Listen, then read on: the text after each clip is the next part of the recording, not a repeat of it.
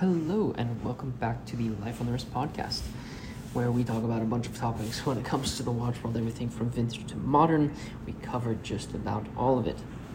Today, we've got a few things we wanted to talk about. I wanted to talk about Blancpain's uh, 50 Fathom 70th Anniversary Act 3. They uh, released a, a piece at a very good time, I think, for the brand, and I thought I would give my thoughts on it. I'll also speak about uh, a couple of auction houses that have some online sales and also one that is having an in person sale with some extremely exceptional pieces. So we can dive into the Blancpain 50 Fathoms first. So last week, or I guess two weeks ago at this point, um, Blancpain and Swatch announced that they would be releasing a collaboration where they released uh, a series of watches that took their inspiration from the Blancpain 50 Fathoms um, but made in a Swatch case. This obviously sort of followed the uh, Swatch uh, Speed uh, Speedmaster uh, that they released a couple years ago, and obviously the world went crazy for this extremely collectible watch, or I guess line of watches. Um, this really got people interested in Blancpain, and I can say for a fact um, that people who may not have known who Blancpain was before the collaboration with Swatch definitely started to know about them. And I think what Blancpain ended up doing was capitalizing on exactly that. So a lot of the pieces they released actually took some inspiration from vintage 50 Fathoms, for some of the mil-spec 50 Fathoms that, that were created. And for Blancpain's 50 Fathom 70th Anniversary Act 3, which they released last week, uh, they released a piece that essentially was a vintage nod to the original mil-spec 50 Fathoms. The watch is um, a 41 millimeter 9 carat bronze gold uh, piece that has uh, all the finishings of um, a watch that you would absolutely um, love. It has a black dial with gray white moisture indicators, which is obviously a nod to the original 50 Fathoms. It has a black ceramic bezel insert, vintage superluminova um, on uh, you know the bezel insert and the dial, and um, also has a display case back to show the movement. It's um, the uh, automatic movement 1154. That is a no-date version of their 1151. This um, Act 3 was obviously um, following Act 2 and 1 that they released for their 7th anniversary of this specific piece, and it comes in 555 pieces with a retail price of 32,000 USD. Now, um, to release a piece like this that has that takes a lot of their inspiration from the mil-spec 50 Fathoms is obviously a way to celebrate a very iconic watch in the history of the brand. However, um, coming on NATO strap, it also is a way to really get um, individuals into the vintage uh, 50 Fathoms. And after getting a ton of audience and a ton of eyes on the brand after their release of their collaboration with, Sw- with Swatch, it's hard to think that they didn't time this in a way that, um, that would allow for uh, a lot of attention to be given to this specific piece. Now, it is limited, so that is something to consider, and it is considerably more expensive than the original Blancpain Swatch collab, the, the excuse me, the Blancpain Swatch collaboration. So whether it's going to be for the same market as those who purchased the um, the Swatch, you know, up for debate. And maybe I'm reading a little bit too into it, but I do think it's a great timing for the brand to do something like this because you have they have to capitalize on the eyes that, that were attracted to the brand after after this uh, this incredible thing that they did with Swatch. Um, so I'll leave a link in the show notes as I always do to an article about this this piece. It really is worth taking a look at. Moving forward, I want to talk about a couple auction houses. Phillips, I'll start with Phillips. They have their online auction. The Hong Kong Sessions Fall, uh, Fall 2023 is currently going on. They have some very cool pieces, pieces that you would typically imagine would be in this, um, in in online auctions. Things like FP Journes, things like Patek Philippe, Rolexes, etc. But I did pull out a couple things that I thought were quite interesting. One of the pieces that I thought was really, really amazing, I saw on Instagram first, and that was the uh, lot 8062. It was a Hermes, uh, which is not something I speak about a lot, but it's a limited edition titanium ultra slim um, watch with a uh, white gold bezel, Clair de Lune dial, and is number 10 of a limited uh, 36 pieces. Uh, what's really amazing about this watch is that it has um, a really, really amazing uh, dial. It's the de Lune Moonlight, uh, where it basically has the night sky on the dial of the watch. It really is um, quite uh, spectacular to look at. I highly recommend you checking out pictures of this piece because it, it really is beautiful. If you flip it over, it also has a display case back with a really beautifully finished movement with a micro rotor, which obviously um, is something that I speak about a lot, where I, I find myself um, extremely intrigued by micro rotors and I find it a, a great uh, way to enjoy watches. It still has the sticker on the back, comes with everything complete. Um, yeah, spectacular piece and um, one that caught my eye. Another um, piece that I thought was quite interesting was the uh, was lot 8076 from Bulgari. It is a uh, one of the limited edition ultra slim titanium chronographs with dual time um, and was made in a limited edition of 200 pieces because it was the 10th anniversary uh, design edition. So in 2022, in celebration of the 10th anniversary of the Octo Finissimo, um, released two Octo Finissimos, now dubbed the Sketch, um, where basically they, they ins- instead of having printed dials or the dials um, that, that originally came with these Octo Finissimo, most the dial basically has the printed version of what the um, design of the dial was. Um, that executive producer Fabrizio uh, Stigliani uh, created uh, for these for these pieces. I do think it's a unique Bulgari. I do think the Octo Finissimo is one of the greatest pieces to come out recently, and um, this I think is a, a, a very um, interesting piece if you are looking to collect maybe something on the modern side that um, has some rarity to it. Speaking of rarity, the lot 8080 um, is, um, I mean, I honestly can't believe that it is uh, being sold, um, is the uh, the uh, Hublot uh, Hodinkee collaboration. Um, this was the limited edition titanium watch with date. Um, the watch is number 33 of 100 and was made in collaboration with Hodinkee to basically um, pay, I guess, homage to the idea that Hublot used to give um, give pieces that were essentially loaners when their watches were being serviced. So in the dial, this piece is not for resale.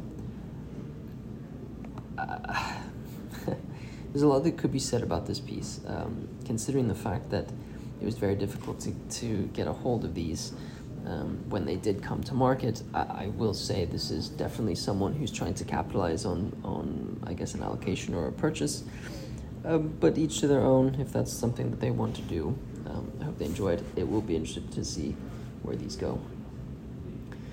Recently, MB&F released, or I guess Max Büsser released the fact that the M- the Mad One Red was being discontinued and followed by the Mad One Green. There is a lottery that is open for the um, purchase of one of those Mad One Greens. So um, I encourage you to participate and uh, uh, uh, sign up for the possibility to purchase one of them. But if you aren't able to do that, there is a Mad One Blue and a Mad One Red being sold at Phillips. One the blue is lot 8085 and 8086 is the Mad One Red. Um, it's interesting to see one of the Mad One Blues, especially because it was given to one of the um, uh, you know, one of the tribe members. Um, but uh, hey, is what it is. Um, uh, that that being said, it's an opportunity to get some uh, some pretty cool independent, or I guess something something unique from MB&F, or I guess the the Mad Gallery. So um, I encourage you to check it out. Moving on to Sotheby's. Sotheby's is hosting their fine watches online auction um, some uh, pretty interesting pieces that they've been able to source. I will say it is definitely Rolex heavy. There are some really great uh, Paul Newman Daytonas. Um, there is um, quite a nice uh, yellow gold um, uh, Daytona 6263 uh, that's in, in, in interesting condition. Um, but there's also some vintage pieces like a 4062 from Rolex. There's also a 60, 6234 pre Daytona.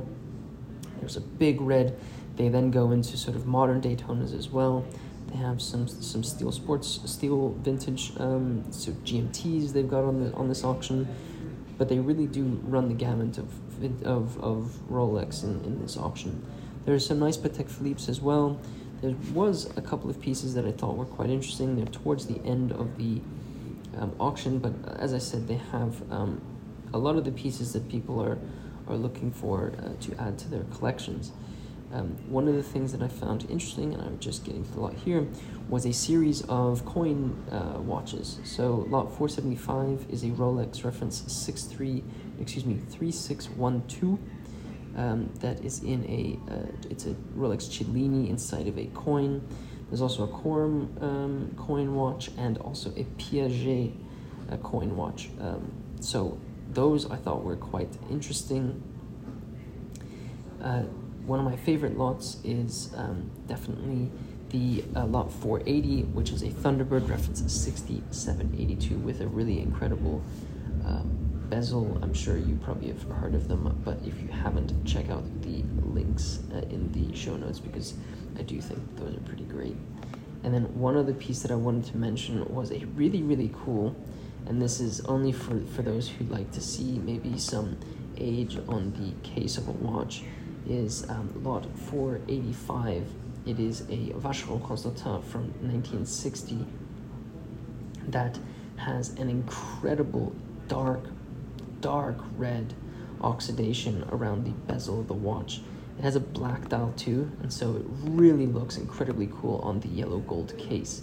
Um, the pictures are incredible. I think I might be posting this on our uh, Instagram tomorrow because it really is so, so cool.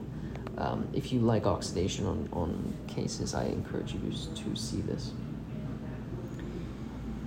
So that's uh, Sotheby's. The other thing I wanted to mention was Monaco Legend Group. So Monaco Legend Group is also going to be hosting a um, in-person auction, but it will be you will be able to I think bid online from the 21st and 22nd of October, and um, they've been teasing some of the pieces that they have um, sourced for for the for the auction, and they finally released some of the, uh, the I guess the catalog for this specific auction. Um, the uh, the pieces are I mean, what Monaco Legend Group is really doing is. Uh, bringing to market some of the most significant watches in the history of watchmaking, essentially. One of their cover lots is an incredible, um, incredible Patek Philippe um, with a black dial Breguet numbers and leaf hands. I believe it is. I will just find it right now. The catalog is um, it will be linked in the show notes. So um, if you are in need of seeing that, but it is a essentially a unicorn reference 530 in steel um, with incredible uh, Breguet numbers and leaf hands, uh, sold in 1941 with a black dial. Uh, incredible, like truly incredible. Um, for, further, they have a, a really uh, unique piece that is a um, Patek Philippe in uh, platinum dating to the 1920s with um, center seconds, a square shaped, oversized case in platinum with an Art Deco dial and Breguet enamel numbers. Um, incredibly, incredibly rare. They also have uh, uh, one of their other cover lots is an extremely unique um, Cartier Magnum tank in yellow gold with a calendar that's powered by an automatic Audemars movement made in 1964. Um,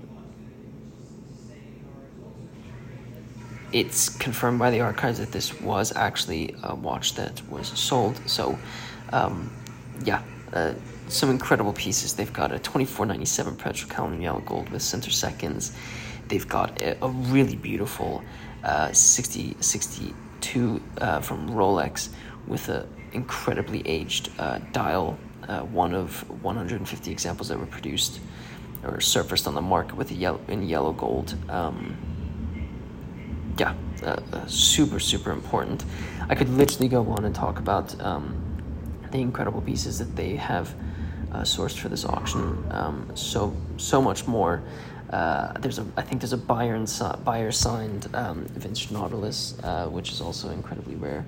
But I can continue to go on and on. I'm gonna put a link in the show notes to the catalog so you can see it because it is worth um, worth perusing if you uh, honestly just want to see some some really nice watches um, and uh, of exceptional quality and I think that's what you're always going to get from uh, the Monaco, Monaco Legend Group so um, yeah check out the show notes if you would like to see that I think that will bring this episode of the Life on the Wrist podcast to a close. It's pretty incredible.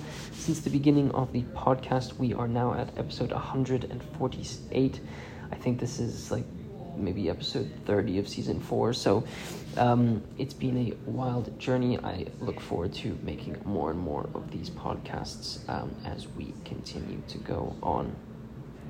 If you are new to the podcast, be sure to follow us and share this podcast with a friend who might be interested in a watch podcast.